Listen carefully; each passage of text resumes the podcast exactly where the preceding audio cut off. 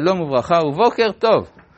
אנחנו נפגשים פה עם שתי שאלות. שואל איתי, אם ארם נהריים יושבת בין שני נהרות, מדוע מקור המים של אנשי העיר או הרועים היה אז העין או הבאר? האם ייתכן כי חרן, עיר נחור וארם נהריים אינן אותו מקום? אבל זה שזה נקרא ארם נהריים זה ארץ רחבת ידיים מאוד בין שתי הנהרות, ולכן לא כל מקום בין שתי הנהרות יש שם נהר שאפשר לשאוב ממנו מים. שלום הרב, מדוע בהזכרה של ויבוא האיש הביתה ויפתח הגמלים מוזכר האיש ולא העבד? למה שהטיפול בגמלים יהיה חלק מהתפקיד של המלאך? לכאורה זה לא מה שאברהם יעד לו כתפקיד, ולמה שלא יהיה באחריות העבד? תודה רבה לרב ולצוות על השיעורים המחכימים. התפקיד לפתח את הגמלים הוא תפקיד מוסרי, משום שאברהם, ככה מובא במדרש, היה מקפיד שהגמלים שלו יהיו זמומים על מנת שלא ייכשלו בגזל. לכן הממד המוסרי שייך יותר למלאך מאשר לעבד. ובכן, אנחנו ממשיכים בפסוק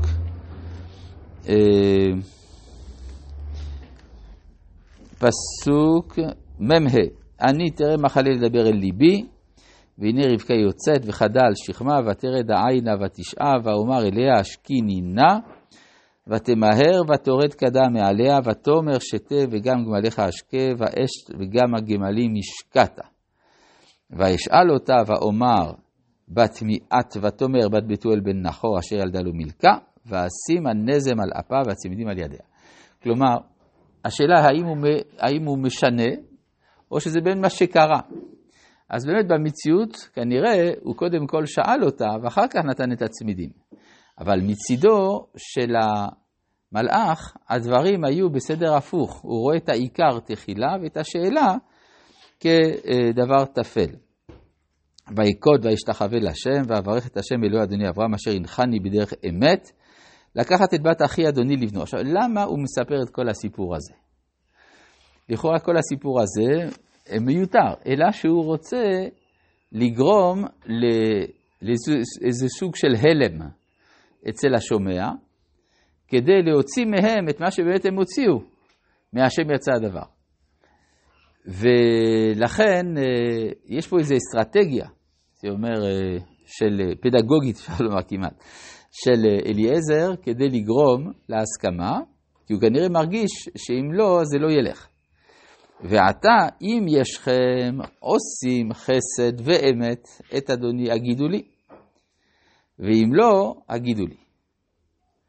ואפנה על ימין או על שמאל. כלומר, יש עוד שידוכים אחרים בעולם.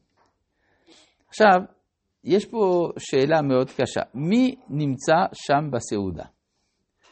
לפי מה שלמדנו, יש רבקה ואימא שלה, כן? ותרוץ לבית אימא, ולרבקה אח, ושמו לבן.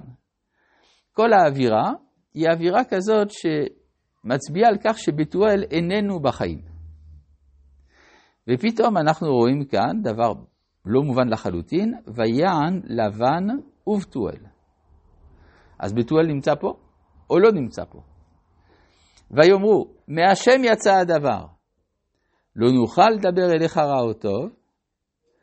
ואחר כך, אם תסתכלו, אני קצת מדלג, בפסוק נ"ג, ויוצא העבד כלי כסף וכלי זהב ובגדים ויתן לרבקה, ומקדנות נתן לאחיה ולאמא. האבא שוב נעלם. אז אפשר להגיד שהאבא ממש לא רלוונטי, הוא כנראה כבר, הוא פה רק כדי להגיד איזה מילה, זה יכול להיות, אבל יותר פשוט לומר זה שהוא באמת הוא לא היה בחיים. במיוחד יש פה קושי מבחינת הדרך ארץ, ויען לבן ובתואל, איך הוא מדבר ראשון לפני האבא. אז חז"ל אומרים באמת שהיה רשע, או חז"ל אומרים גם שבתואל מת. למה מת? באותה סעודה, כי רצו להרעיל את אליעזר והחליפו צלחות בטעות, ואז בתואל מת. ואז יוצא שרבקה יוצאת לחתונה שלה בתוך השבעה שלה. הדברים קצת מופקעים.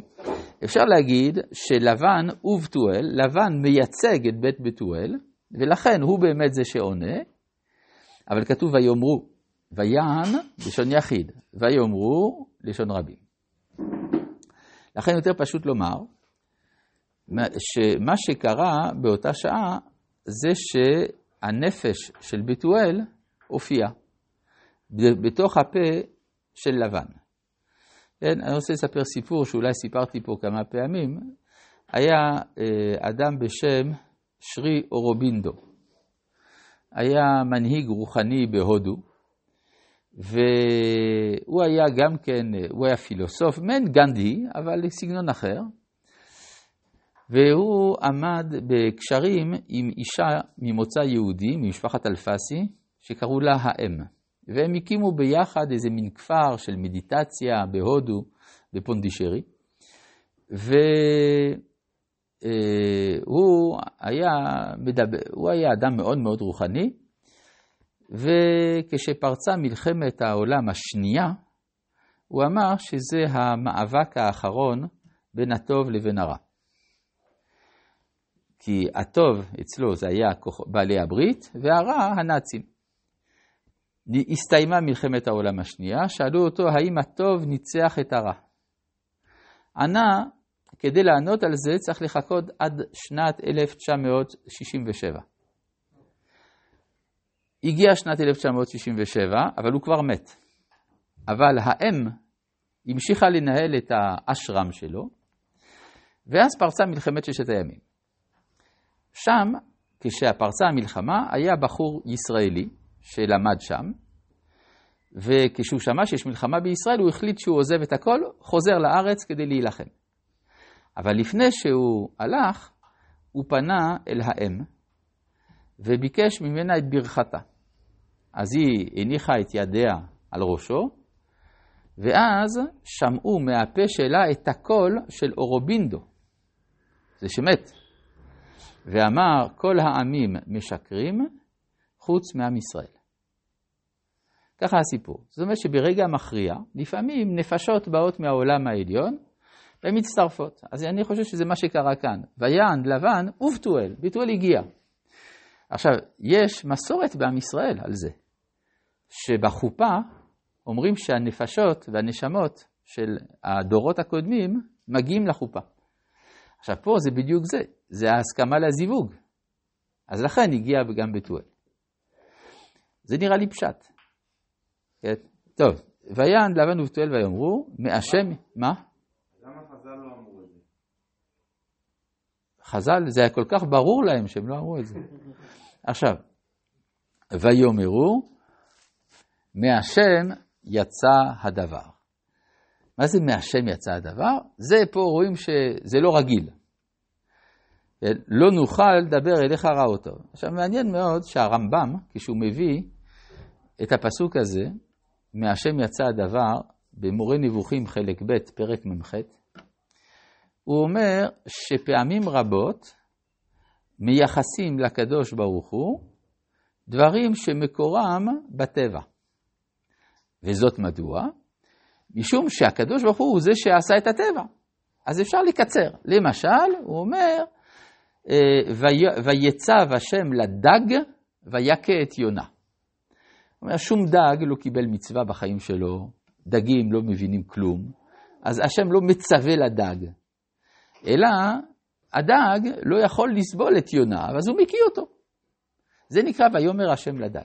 כך אומר הרמב"ם. ועוד פסוק הוא מביא, מהשם יצא הדבר.